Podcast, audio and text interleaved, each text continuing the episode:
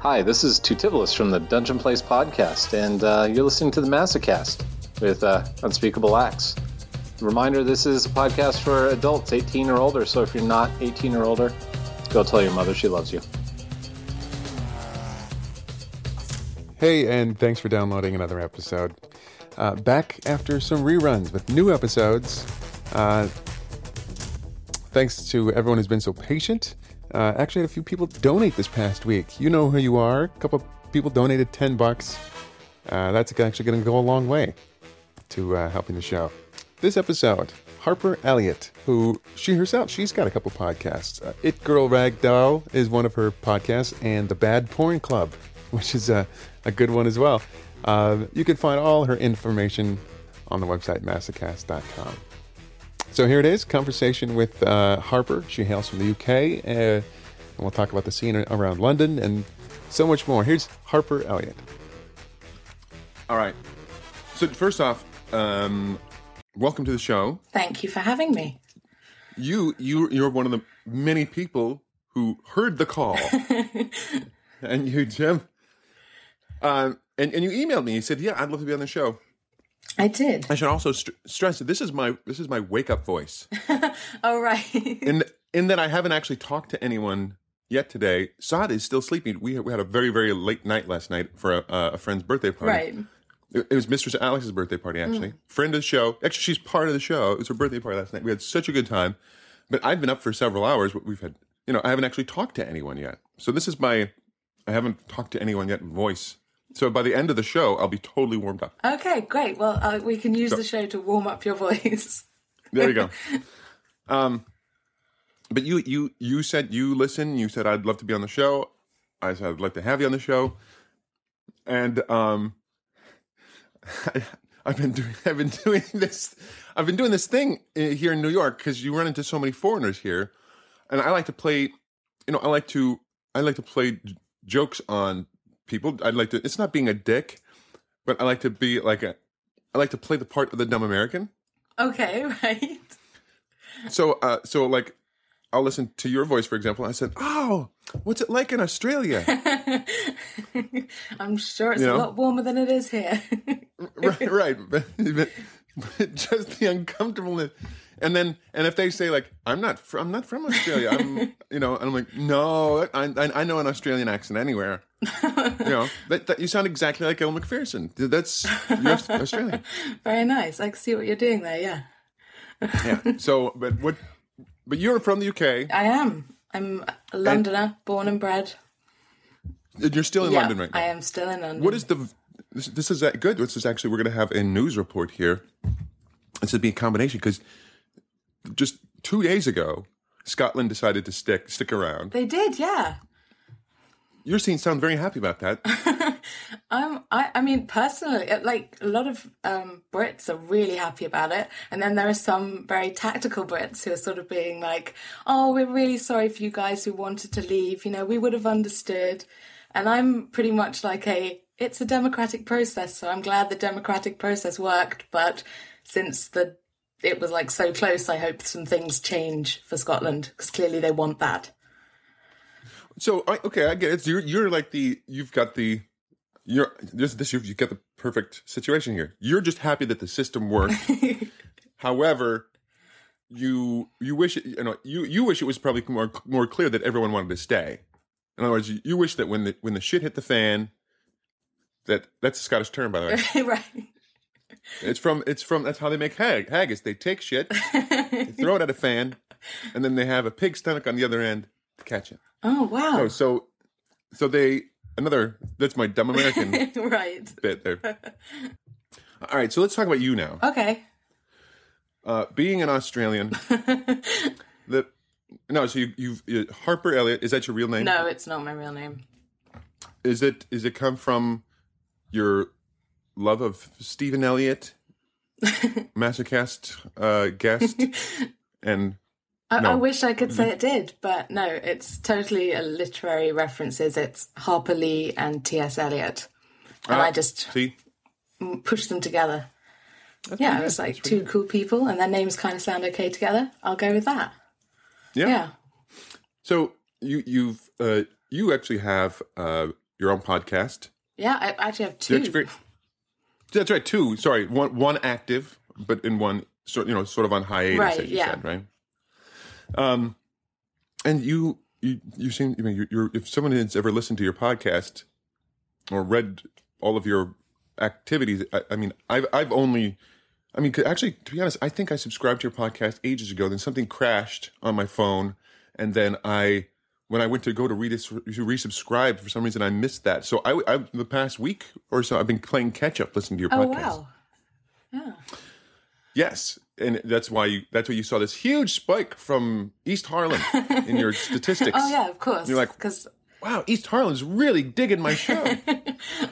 I'm like I'm Uh, like the worst person with stats and stuff. Like people ask me how many people read my site or how many people listen to my podcast. I'm like, oh, I really should I really should go and look at that and find out. I have no So- idea. you could just do what I do and, and, and do one of three things: tell the truth, and like I don't know because I actually do not check. I don't check the stats very often. Right. I get a, a notification like once a month or something, and sometimes I completely forget to read it. So you could do that. You could just say, I really don't check them that often. You could also lie and say, I'm the only one who downloads and listens to it. Unfortunately, you know, you could just lie. Um, it's just this personal diary. I don't actually, you know, send it out to the internet. And then the other thing you could do is say, we are number three on iTunes. Right. You know, when people say that, I always believe them. Like I never go and check. Maybe once in my life I have checked when someone said that. So yeah, who's going to go check? And you're like, oh, I wonder if they're telling the truth, that podcaster. Right. And then you go, and then you, you, know, it could be two months ago, and you check, wow, they're only 755 now. Maybe that was when they recorded it, they were number two. It's like yeah, yeah, we had a real drop after that episode. It really pissed people off, so that's why it's down low again. so do you consider yourself mostly a podcast person, blogger, a just a kinky son of a bitch? What's your, Uh, I I mean, I think I mostly consider myself a writer, but it's probably the thing I do least. Um, But it's still the thing that I love, and I am studying literature, so I guess that's where my my writer my writerliness is being channeled into reading and studying rather than actually writing. I know, I can tell you're a writer. You just said the word writerliness. Yeah, I'm clearly a writer. Yeah. but I think I probably spend more time podcasting at the moment. Um, yeah, so it depends. It depends. Like, I feel like a writer, but in terms of what I'm actually doing, I seem much more like a podcaster. I mean, uh, let's. I guess let's go back to the beginning of your sort of your personal genesis of being a kinky person or and someone who, you know, basically podcasts about sex. Right. What uh, is there a um, is have you always been really curious about sex, or is it something that you kind of like had an epiphany about? Where where does this start? I mean, there's like, it's probably about 15 different stories in there, but in terms of me being kinky, I mean, I remember being really young and just being like, well, like there's sex, and then obviously there's like the interesting stuff, and like kink is obviously the interesting stuff. You know, I didn't know what it was called or what it was or anything, but it always just seemed like, well, that's what like proper adults do. Is is that that good stuff over there? So I just always just like aimed myself at that. Although I mean, the first few sexual partners I had were not kinky, and I didn't push it because I was just like young and curious. But um, Right. But for me personally, I was always just like, yo, I, I'm aiming towards that stuff over there that looks like more fun.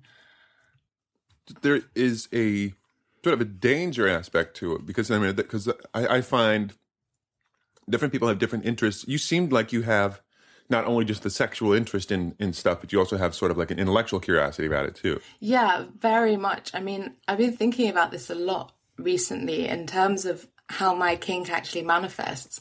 When I look at like a list of the things that I'm interested in, if I go, okay, I like uh, uh, pinwheels and I like flogging and I like this, and I kind of go, yeah, but not on its own. None of that is. If someone's like, I, I can flog you. I'll be like, okay, that's great, but that's going to be like therapy for me, not like something sexual. It only really becomes sexual if it's in, uh, like as part of a dynamic or or as part of a story. I'm not quite role playing, but I definitely need like backstory and to have a a dynamic with the person I'm playing with that is, uh, yeah, very intellectual and very um, connected. I think. So yeah. So, how old are you when you first kind of discovered that this there's this whole different area with with kink? I, as opposed to just sex, right? right. I I have no idea. I feel like I've always known it was there. Well, god damn it! Didn't you do a research before this? No, man. I have absolutely no idea. I was just like, well, I I think it literally comes from probably. I no, I, I have no idea where it comes from. Except the other day I was watching musicals and I was like, wow, The King and I has like whipping and polyamory in it, and then My Fair Lady is basically dominance and submission, and sort of like listing all these things. Like, okay, maybe I just thought that's how human relationships were. I always find it. I think it's really. I know a lot of uh, women who are into kink and who, if you know what I mean. no, th- I know a lot of women who are into kink and they have a very at a young age. You know, when they're just getting into you know getting into their sexuality, they're already aware of kink, so they're not just starting out like I'm curious about hand jobs and you know, Right. but it's it's they're they're like uh, they're curious about everything. Like so, at the very beginning, they're already curious about stuff that's that's really advanced, right? Right. And they're in, they're curious all, not only on the intellectual level, but on you know the sexual level. And the problem with that is is that the their peers, um, if they are on the hetero side, or if they're most of their the people they're having sexual play with are, are guys, their peers are quite the opposite. They're just like just want to get their nuts off. That's uh, you know what I mean. Right. They do not. There is no intellectual exploration in this. They're like you know no. They'll put their you know they'll put their dick in a in a post hole digger if if, if it means. I can't believe that's just post hole digger was the thing that came to mind. But that's that they do whatever as long as it means they get him off. So that they're they're not interested in the exploration as much, right? Um, right. I could be totally wrong about this, but did you? I mean, is it is being in Greater London? Is that part of the benefit of being there, or how did you go about finding your partners to explore? So I mean, when I was first like having sex, which I didn't lose my virginity until I was almost nineteen, and I was really like I, I don't know what is wrong with my head and my heart are like in completely different places. I was madly in love with like these really like adorably geeky nerdy guys who like just wanted to have sex and that was fine. Like you know that's that's all they wanted. And they wanted like romantic love and everything. And and i was like hey I, i'm really in love with you and i love holding your hand but this sex thing is is just not working. And it actually i actually found one guy who was younger than me and he I thought he was such an asshole. I really just he was so arrogant, and he met me. And I don't know how he did this because he was like seventeen and I was nineteen, and he was like, "You're kinky," and I was like, "No, I'm not." Just because I didn't want him to be right. So I was like, no, no, I'm, I'm not kinky. I'm fine. He's like, no, you're really kinky and you're really submissive and I'm really dominant and I'm going to make you realize it. And it took us like six months for me to admit that, okay, yes, I am kinky, but only because I did not want to have to admit it to him. Um, and, uh, and then after that, I kind of realized that I was interested in much older guys and, and then I can't, I, I've met most of my partners online actually, and most of my partners have not been in London. They've been like uh, in the Midlands or on your side of the of the Atlantic or in Canada or um, like. So there was there was uh, there's like a very sudden jump from my immediate circle of friends to that guy over there in Vancouver. Right. So, is it because you found someone uh, that you struck a chord with intellectually, or because they had a specific they had a specific way about them, or the specific interest that you were interested in, or you just struck up a conversation that really sparked it? It's- because I mean, London's not a small town. right. You know, I mean, it's not like it's. I guarantee you, there's someone who's in, you know, Clear Pond, Iowa, and they are just they're like 15 hours away from the, the anyone with a flogger, and they're listening to this and they're so pissed off. I at you. know, I know. They're like, I'm just looking for a guy with a you know some bondage tape, and you're over here, you know. I know, I make things so complicated for myself. I am in London. Do you know how many kinky, amazing people I could meet? And yet, somehow, I'm like, you know, Hi, Canada. Can I move there and meet kinky Just to show you how incredibly kinky the country is, um, everyone in the government wears a wig. Cross dresses, everyone. right. Uh, and they, they're like, okay, this is how we do it. Yeah. Um, that's absolutely not true. No, by the it's not. But but I see There's someone getting who's listening. so if you if you you you've got a crush on some guy in Vancouver, how does that how does that manifest itself? You, you, are you just going to be online, or you're like, I've got to save up for Vancouver money, or how does that work? Um. Well, uh, I've never I've never made it like across an ocean to meet someone, but people who I've met who were in England but like up north, and I know that okay, like so. British road trips are not the same as American road trips. If we've drive for like three hours, we're like, "Oh my god, what a long drive!"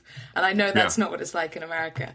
But um, but also for someone who doesn't drive, to get to like the Midlands is going to cost me quite a lot of money. So when I was young and kinky and trying to meet people, uh, or having met people up there, I would save money and go and see them. Um, I thought like your your train system was so efficient and inexpensive. yeah, that's that's what we're famous for.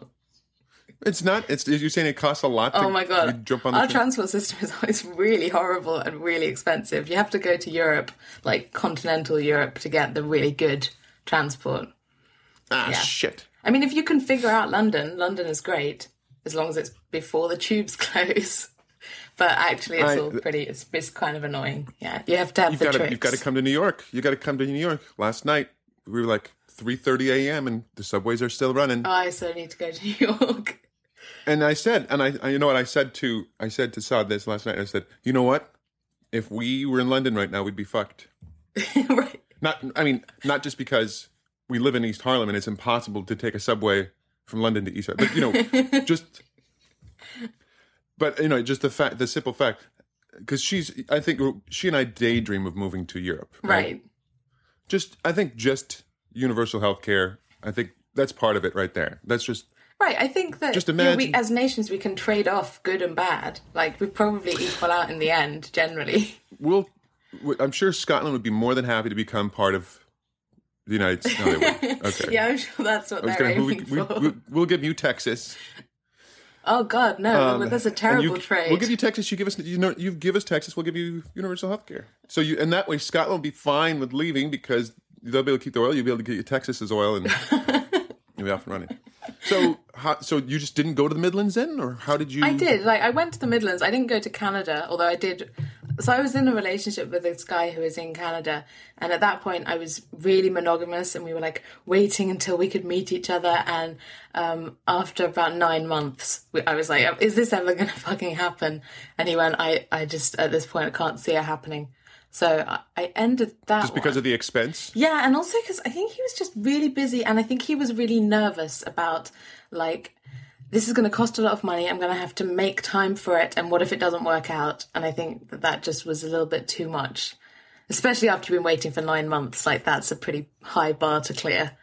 Um, so most of your i mean, I mean your relationship was based on cyber sex and Yeah. that, basically A lot of it, which in a lot of ways works well for me because my sexuality is so intellectual. I mean, I really missed having like physical, you know, in real life sex, don't get me wrong. But a lot of what I wanted, I actually get, you know, uh, through words and through, uh, you know, psychological play anyway. So, right so, So it kind of works for me. So what happens then? Is it hard or is it difficult for to go from the cyber sex, and then you meet someone, and then there's been all this buildup in your mind about how things are in in the cyber sex world, right, or whatever, Right. And then and then it it it doesn't always translate to what things are like in person. Yeah, that that can be really problematic. I found that people who I talked to a lot before I met them, um, there was always some kind of connection, but quite often, like the the psychological and verbal part of the sex disappeared because suddenly we were in the same room. And I'm like, um, I still want that psychological verbal side because that's what gets me off. Like that wasn't for me. That's not. It wasn't like a um, yeah, a placeholder for the real deal. That's really part of it. So trying to communicate that to people when they're like, yeah, but you're here, I can touch you, can be quite difficult. But um, I, I think I'm I'm someone who just lays it out really clear right at the beginning. I you know after a couple of those experiences, I was like, okay, fuck this. I'm gonna put it out really clear. Like I'm kinky. I like words. I like the connection. Um, I don't want someone who's silent in the bedroom. Um, and that seems to curtail a lot of problems. You just, I'm just really um, upfront about it. No, I, yeah, I meet a lot of people online. I think at the moment, it's because I work and study so much that I don't have time to go out and meet people. If I'm going out, I'm going out to see people I already know who I haven't seen for like four weeks. Um, so most of the people that I meet um, in terms of kink or relationships, I do meet online. And I've, I mean, I've tried to meet people purposefully online, like using data, dating profiles. That never works out very well. Whereas people I happen to talk to a lot on Twitter, suddenly it's like, oh, hey, we could actually meet. That why works the, much why better. don't the dating? I mean, I, I know why I think the dating sites probably don't work, but why do you, why is it for you the dating sites don't work? I I think that I think there's just too much expectation. If you're on a dating site, then you're presenting a certain thing, and you're probably not presenting it the way that or, or people are not reading it the way that you want it to be read. It's it's like it's a very difficult like way to get to know someone actually because you are trying to present something that you think is yourself, but it might not necessarily be yourself. And that goes for me and the people that I've met. Um, and the other thing is, I think there's less, for me personally, there's less expectation. If you meet someone through a dating profile, there's less expectation that you're going to talk a lot before you meet. Um, and whereas people who I just know through social media, I'm already talking to them a lot. So I already have a feel for them. And then when I meet them, it's like, it's not a surprise. I've never shown up to a date with someone who I've been talking to on Twitter or something and been really surprised about who they were. I've always sort of gone, oh, okay, yeah, I can see how that worked. it's like, yeah. you got a hook for a hand. Now I see why it took you for so long to retype. Oh my God, that would be so hot. I know a lot of women who really get off on the hook for hand thing. It's part part of the the it's mostly the pirate thing. it's just I, I I just think that would be hot. That's like your body is actually built in a way that could just hurt someone accidentally. Like it's just like wow, yeah, that it's clearly going to be kinky. There, uh, there's a lot of guys right now with you know prosthetics who are just so thrilled that you said that. Yeah, they, they need to, to just make sure that their prosthetics are hooks and, and knives and stuff, and then we'll get on fine. Oh man, that's could you? Um, that's so, so t- incredibly difficult. I don't think you could get that covered by insurance. My insurance plan does not cover knife hands. you just have to find Edward Scissorhands, insurance guy. I'm sure he could sort. Yeah, sure. There you go. Yeah, yeah, the Frankenstein of your people, or whatever. So you you consider yourself polyamorous? I do, yeah. Um, for like, oh god, like a year or so, yeah. But I've been some form of non-monogamous for about two and a half years. So how did that how did that manifest itself? I mean, you you you, you, you mentioned earlier you were very monogamous uh, with these guys you were meeting in Toronto or whatever, and then right. uh, and then how did that work out? Is it because out of necessity, sort of thing? You're just like, you know what? I've got this guy that I really am into, but he's in he's in Dallas and he's really also really busy trying to get the state to secede, so he doesn't have a lot of time. So you're like, I've got to find. Um, actually, I mean, I had been really interested in non-monogamy from an outside perspective because I read a lot about it, about it, and I thought it was a really interesting idea. And I think that it's anything that kind of makes people think more about relationships is a is a good thing in my books. Um, but what actually happened was I was in this really awful relationship with someone who was incredibly controlling and I was already I was already quite a jealous person, but he definitely used it to like control and manipulate me. And by the end of that relationship, um, I was just like so paranoid and possessive that I realized that like my way of doing monogamy was just not healthy. It was really, really unhealthy, and I needed to do something else, um, and also to try and learn the difference between loving someone and like possessing someone. Um, so I just went like completely opposite direction. Um, at first, I was just sort of non-monogamous by default. You know, I was just I was just dating people, and none of them. And I and I made it a sort of a conscious effort never to say like we're monogamous now. By the way, um, I was just like, okay, I'll just let this happen. And then I kind of accidentally fell into a relationship with a couple. And I was like, okay, well, I can't be monogamous now because there are two of them. And, um, and also I couldn't, I didn't, I wasn't really, um, like their primary at all because they were definitely each other's primaries. Um, How do you accidentally? you, Well, first, I want to step back for just a little bit. When you said the guy was really, really controlling, and I couldn't tell if you meant that was a good or bad thing. Oh no, that was because a, that was a really bad thing in his case. Because case. you had was- just finished talking about how getting accidentally hooked by a guy's hand, accidentally hurt by a guy's hand, was be a hot thing. So I'm like, I don't know if that's. I know. can't tell I'm- if this means controlling I'm is a bad thing. contra- contradiction. no, with him it was definitely a bad thing. He was, an, I think, I think a really psychologically disturbed, abusive person who Okay. probably should have got help, but I, I just didn't want to have anything to do with him. Um, but And so, how did you get in, in an accidental relationship with a with a couple? Well, I mean, I, I've never asked them if it was if it was on purpose on their part, but from my part, um, actually, he he's American, and they were doing Thanksgiving, and I went to their house for Thanksgiving with all their other friends, and because I lived the furthest away, this is another this is another couple who, although they kind of live in London, they're right on the other side of London. Um, but because I'd come like quite a long way, I had to stay over. And then the next day, we were like having breakfast, and they're like, "We're going to a kink party tonight. Do you want to come with us?" And um, and I'd never been to one before, and I was really curious, so I just went, "Yeah," thinking uh, I'll get to watch, and maybe I'll get to talk to some interesting people. Um, but he offered, like, "Would you like me to flog you? Would you like to play?" So I said yes, and then they just kept inviting me in more and more, and then when we got home after that, they were like, "Well, you can come sleep in our bed. It's huge." And That sounds like such a. you go. They, they sound like yeah. It's really there's a, there's a ton in the room here.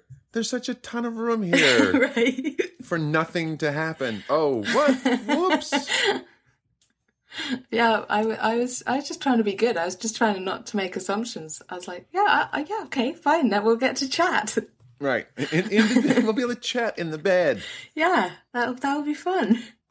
And are you still in a relationship with them, or No, but they are my very, very good friends. Actually, um, they are Molly and Michael. Who Molly is my podcast co-host. right? So, So yeah, that sounds complicated. Though, how did you go from being like, all right, we're now a some not really a triad thing, but we're something, and now we're not? How did how did that happen? Is just like I I just I kind of realized that I was um, in a place where my relationships were getting very complicated, and I needed to uh, just to do something to simplify. And I knew that with them, I hadn't I hadn't seen them in quite a long time, like just us. Um, and I knew that with them that I would still get to keep all of the friendship, all of the good stuff, because basically our whole relationship was based on the fact that we are all really good friends. And I was just, I just looked at my life and went, yeah, something needs to, to be a little bit more straightforward. Somehow breaking up with people seemed like a way to make things more straightforward. Um, and actually it did. So I'm, I'm quite happy about that. I mean, I, yeah, it's, it kind of works out okay if if everyone's just reasonable. You just go, well, that's this the isn't problem. working for me. right? That's the, the problem is is that you, everyone has to be reasonable, and you really don't know you don't know how reasonable a person is until they're you know uh, presented with something that requires reason, right? Right. That I mean that's true. Yes. But Which having a- been friends with them for a long time, I knew that they were reasonable people. Right. Yeah. And so, uh, have you always been both into women and men, or has it been sort of varying? Actually, I am not into women at all. Like Molly and I were very much um, both sexually involved with him, and both playing sort of exhibitionist and voyeur roles to each other, but we were not involved Oh. with each other. So you had a relationship with a couple, but really, okay, I, I get it now. That's really Yeah, interesting. but it was like I, you know, I never was with him without her. Right. It, we, it was always all three of us. It's just in terms of actual physical touch, it was me and him, and her and him. Right. Yeah, That's interesting. yeah. So, my my life has sort of thrown me into these interesting situations that are hard to explain. are you out to your family? Um, he kind of. I I still share a house with my mum actually, which I'm trying to change. Um, and she is very much sort of just knows what I'm like, but doesn't need to know anything else. It's kind of like. Yeah, all right. That's what sh- that you know. You can. I understand if you go away for a weekend. I'm not going to ask you too much about what you did. Right. Um, and I have a I have a brother who's a couple, uh, like three four years younger than me, and he is sort of in the same boat as my mom. You know, kind of knows.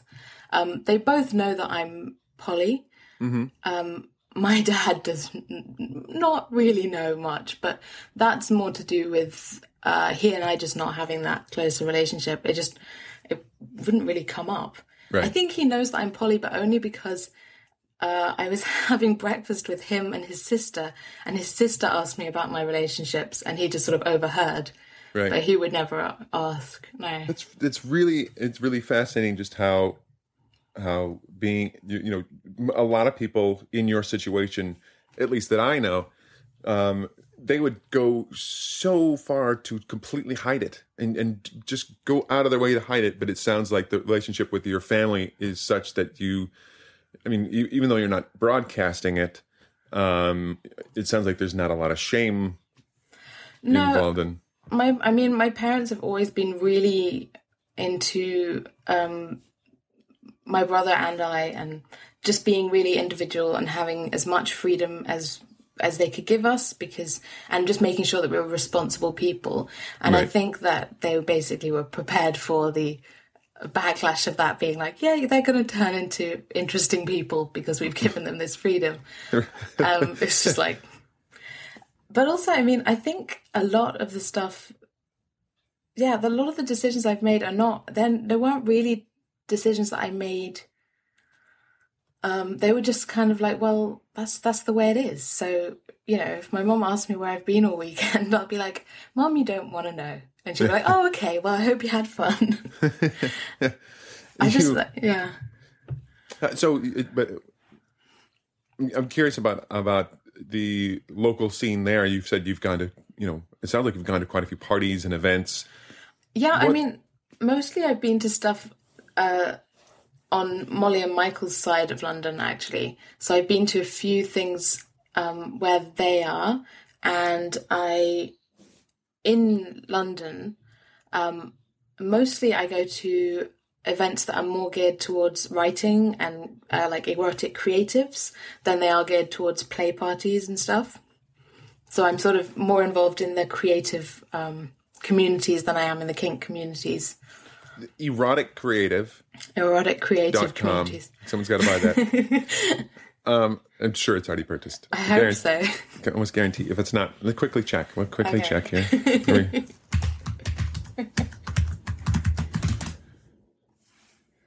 Yes, Erotic Creative Design Group. Look at that. Wow, nice. It's a, a very simple website, and it's like half naked people and people and a woman wearing a, na- a mask. That's all it is. So No, I want to check, but I'll do it afterwards. there you go. So the um, I just gave him free advertising. You're welcome, erotic creative.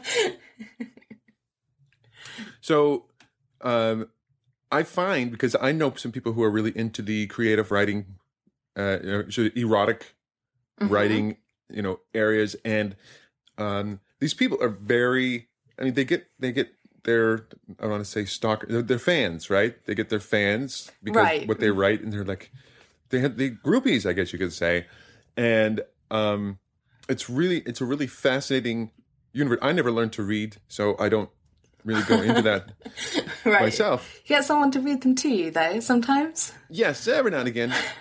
um, but uh, I, I find that really, really fascinating because it seems like, especially, well, uh, you know, I'm trying to think of of uh, some examples you might know. Um, but but they have their own groupies, right? It seems that way, Right. and and uh, are you?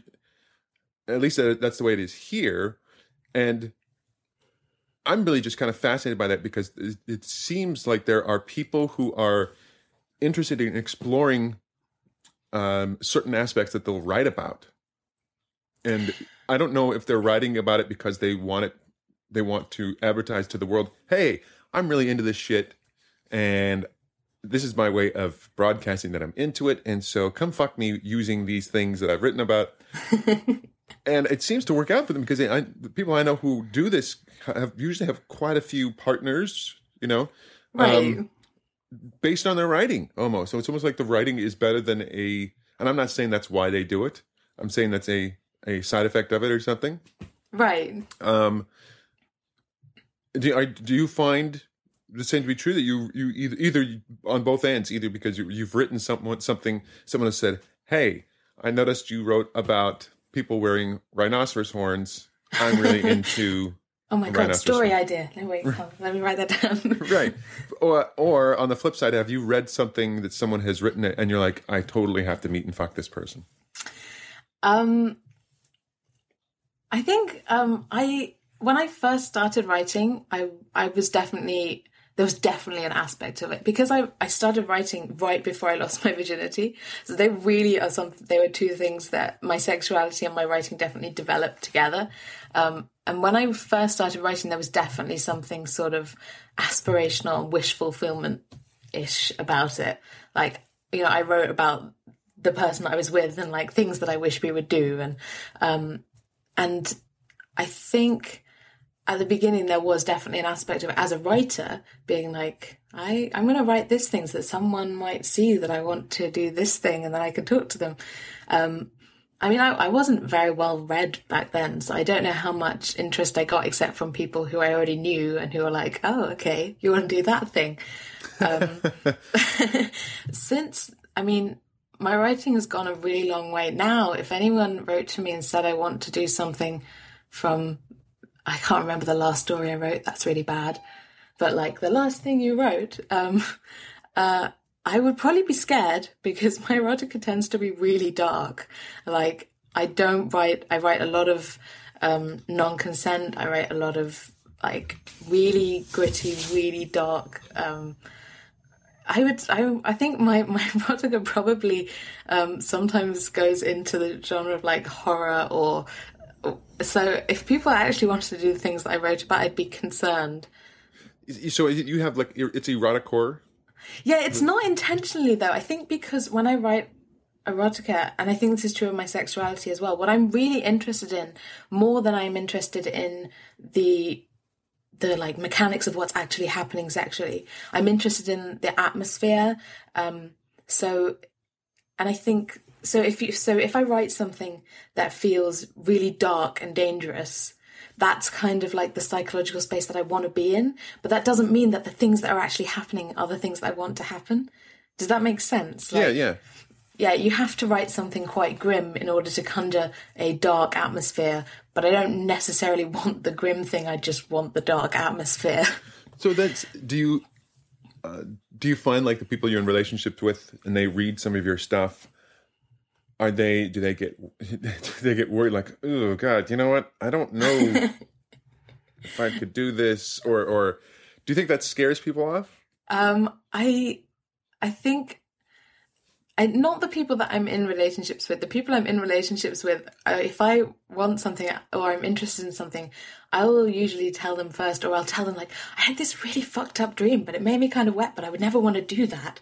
Um, so they kind of already know that I have this very uh, like dark, overactive imagination, but that really what I'm wanting is this like one little essence of it. Um. But people who read my writing and I don't know about it are really timid talking to me. They're like, um, by the way, I've I've been reading your writing for like two years and um, I just want to say I really like it. Um, bye. I get that. bye, you creepy, creepy, weird person who right. writes about this weird stuff. You creep. Uh, exactly. Just on FYI, I've called the feds on you, and they're. um, uh, from the other side, um, reading people's writing and then like wanting to fuck them, I think I've probably read people's writing and more than wanting to fuck them, be like, I need to be this person's best friend now. Like, I really want to like sit with this person and talk for a really long time. Um, does yeah. that happen? Do you do you ever meet someone that you've been reading and then you you tell them, look, we're best friends now. I don't know if you're aware of this. Right. When, when you uh, meet someone for the first time that you've been reading, um, and it's clear that they, you know they've been writing something they've been writing some erotic fiction or something and it's clear that you are really into what they are writing. How how do you have you ever been, you know ended up be, hooking up with someone that you've read their stuff first and then? Uh yes. Although that was almost like the other way around where um a writer found me on OkCupid and asked me out on a date and they didn't know who I was but I knew who they were. And I was like by the way you know I read your stuff and I'm this person. And and he was like oh, okay that's that's fine I don't care. Um, and uh, and I think I hadn't really read any of his writing at that point but I then went and read a lot of his writing and was like okay this is definitely someone I'm glad that I'm going to meet in a minute. Like that was a good thing. And were they an erotic writer as well? Yeah. And so, how did that? So, how did that paint? Because again, we're talking about it's almost like they're having cyber sex with you in a way, right? Except instead of right, instead of writing because... it real time, they were right, they wrote it months before, and it was not right. for you, right?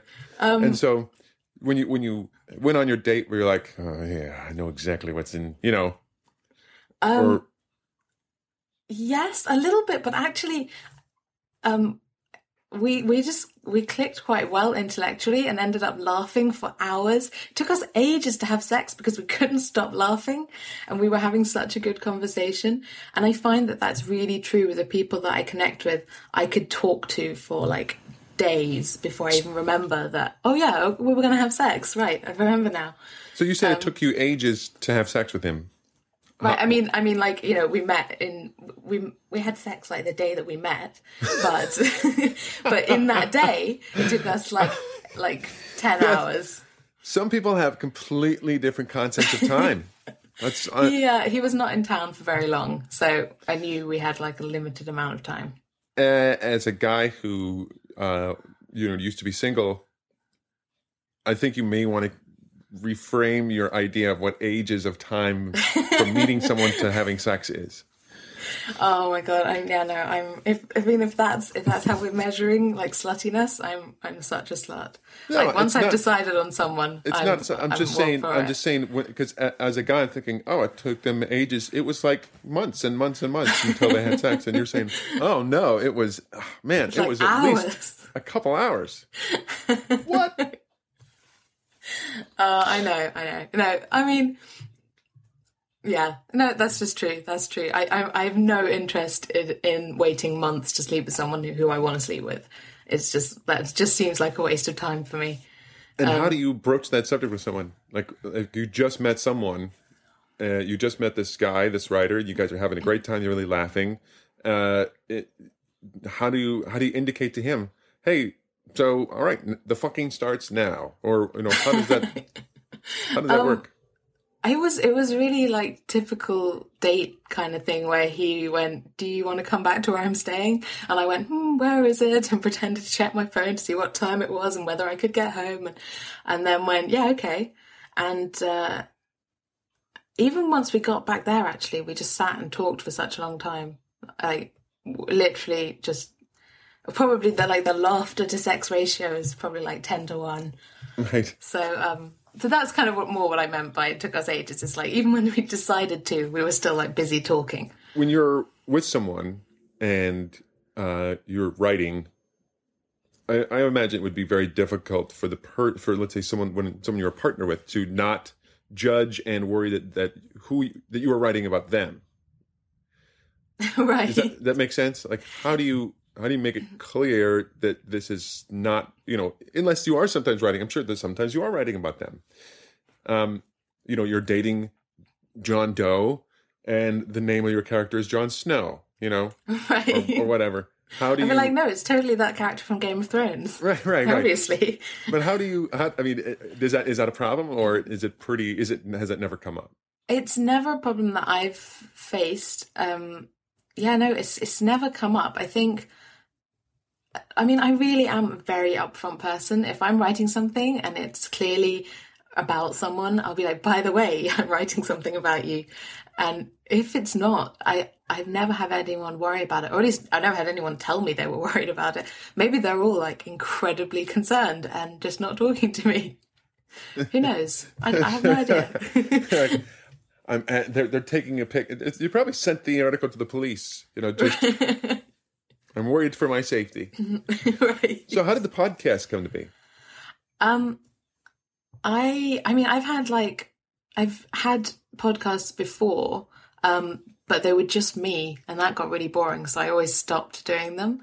But I really love I love talking, um, and I love talking about sex and about erotica and um, and so at the beginning of last year, I decided, okay, I, I want to do this properly, but I need to have someone else to do it with, um, so that I always have someone to talk to, and I don't just end up filling hours of my voice, which I could easily do. The other thing is, I'm one of those really rare cases of um, people who genuinely love the sound of their own voice. Like, I really like listening to my own podcasts. I'm jealous. I don't know. I, you know what? Actually, I do know why. Because my dad is a sound engineer, and when I was little, he used to record me all the time. So I've always been used to hearing my voice. Um, and so yeah, so then I, you know, I was kind of, I was kind of involved with Molly and Michael, and we were really, really good friends. And I just said, I want to do a podcast again. Uh, would you be up for co-hosting it with me? And she thought about it for a while, and I said, "No, you don't have to do any editing or anything. I'll do all the work. Just be there and talk to me." And she said yes. And I think that having someone else to do to record with is really what has kept it going this time. Um, yeah, it just helps me maintain my momentum. And have you found that the there's a different universe for people who listen to podcasts as opposed to consume erotic writing, or are you finding that there's a big overlap for you? Um, I find in terms of people who talk to us, I mean, even when I was write when I write erotic fiction, um, so I, I've had various blogs, and most of them have been a mix of fiction and non-fiction. And the non-fiction always gets more comments. It's really hard to get feedback on fiction, um, and I think that because the podcast is more like is is you know it's not fiction, people are more vocal about it. Um, so it's hard it's hard to gauge, but the people who listen to the podcast and like talk to us about it are a lot most lots of them are bloggers um, or just kinky people Right. yeah Uh, also, because of the the way podcasting works, podcasting is very easily searchable and widely available. Right. right and you can listen to it while you're doing something else Yeah. like i you know i listen to podcasts while i clean the house that's, that's the main thing or when Right. i'm like on the bus So, what is the uh, you? You have two. One's on hiatus. Mm-hmm. One is revolving around porn. Do You want to describe that one for the people who? Okay, so yeah, so the one that's on hiatus, which I hope will be back by the time this goes out. Um, I did just get like some some porn in my inbox that I have to watch, so hopefully that's a good sign that we're coming back. Um, so that one is called Bad Porn Club, and basically it is uh, my friend Griff and I. We watch really corny, brilliantly bad, um, a lot of 70s porn. Um, and we talk about it. We like critique. We don't. We actually we don't critique it. We laugh a lot and then point out the brilliant things. And it's really it's really hard to do a podcast where you're kind of making fun of porn, but at the same time going, by the way, we really like porn. But there is the undeniable fact that um, Alice in Wonderland, an X-rated musical parody, is fucking hilarious. It's really funny. Um, Right. and we decided that we could talk about this. And also, we tend to choose um, porn that has like a theme around it. So we've done like Star Trek porn, we've done like Halloween porn, pirate porn.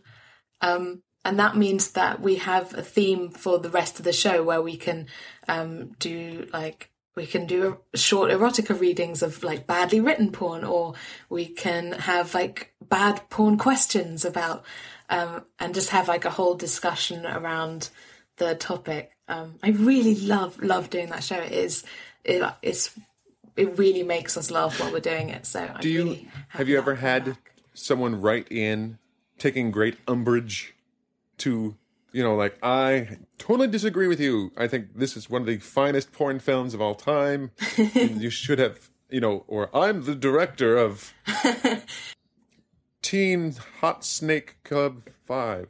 What's that? I'm sorry. No, what what we mostly get is people listening to the show going, "You're so right." By the way, we've got this. I've I found this other terrible porn film for you to watch. Like all of the feedback we get is, "You guys should watch this film. You guys should watch this film." Um, and I mean, like for example, it, I mean, taking the example of of Alice in Wonderland, which I think was the first film we watched.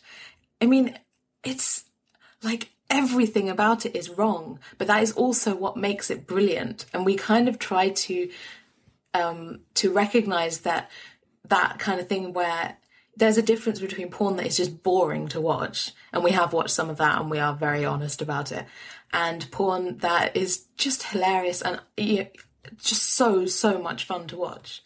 Um, and a lot of it is that you know we are very gleefully being like this is ridiculous. We love it so it's not, we try not to be hugely negative unless something is just really dull. Right. Yeah. Well, and also it sounds like you're actually making you're almost making better porn by doing it, right? You because if anyone listens or is uh, any, who's a consumer of porn, even I was gonna I was originally I was thinking some director or something like that, but even Right. consumers of porn, it helps them identify what's good and bad porn, right? And also Right. what's like yeah, yeah, I mean, yeah, that's the hope. I mean, I would also like to add, um, I want to, in as part of Bad Bad Porn Club, I'd like to have like a good porn corner where we can promote really well made, um, ethical, you know, really interesting indie porn as well. Um, so hopefully we can do that as well. But mostly, it's just it's just it's just a lot of fun. Yeah, if, if if listeners get half as much fun listening to it as we do recording it, then we're doing something right. right. Yeah. And how did you the other uh the other podcast is called It Girl Ragdoll. Yeah. What's the genesis of the name? Um, it's uh, it's a Radiohead song. On on Radiohead's album "Hail to the Thief," they had um, like every song had a title, and then it had another title in um, brackets. Um, and "It Girl Ragdoll" is is the brackets of one of those songs. Oh, how and I when I that one. yeah, when I started writing erotica, I was actually writing under the name uh, Lady Grinning Soul, which is a David Bowie song.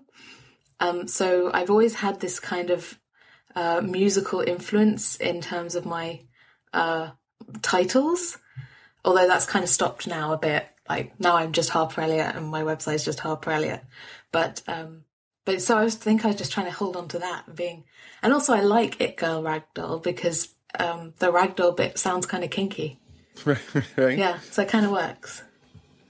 Oh, I uh, I'm, I'm happy to say I'm resubscribed to your podcast because I, I don't know how I lost it. It's one of those stupid things, right? I know I do it It's all also- the time. The other problem is that it's really hard to find um, good sex podcasts because if you if you do a Google search, or not Google search, but if you search like iTunes or any directory for sex podcasts, it's not always going to be. I mean, you're going to see, you know, obviously, you'll see Dan Savage, etc. But Right. there's a lot of stuff that'll pop up that's just really, really bad. You know, it's like some.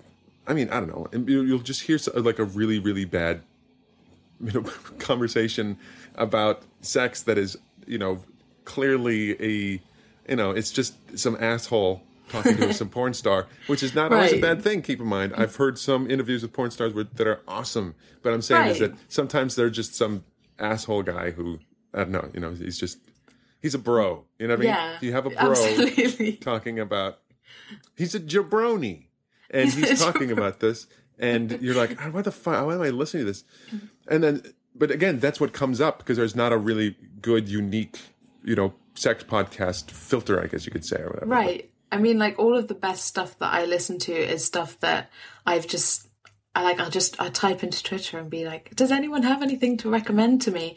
And I just, I have to get personal recommendations because otherwise I'd never find stuff. That's definitely how I found Masocast. oh well there you go like, so, actually, I think Griff recommended it to me. So, oh well there you go then the check's in the mail griff the yeah. i'll send you 500 american dollars which is about five pence i believe is what it is right now. Uh, this was a lot of fun. I hope you're willing to come back and, and talk again. Now that now that we've done the full introduction of Harper Eliot, we Right. know. Uh, is there anything that we didn't that uh, you wanted to talk about that we didn't cover? I'm sure there's a, a ton of stuff we could talk about, but is there anything glaring that man, this guy's an idiot? He didn't talk about X or whatever. Um, no, not really. I mean, I do, I do so much stuff. I really need to learn to like say no to stuff sometimes. Well, Um, but I'm, listen, I'm very up for like, I always get involved in projects and I'm always starting my own. So there's always loads of stuff to talk about. we should definitely shoot the shit again in the future. Yeah, anytime. It was really nice to be on the other side. Like, I don't think I've ever been interviewed before. I'm always the interviewer. Well, So- you're welcome.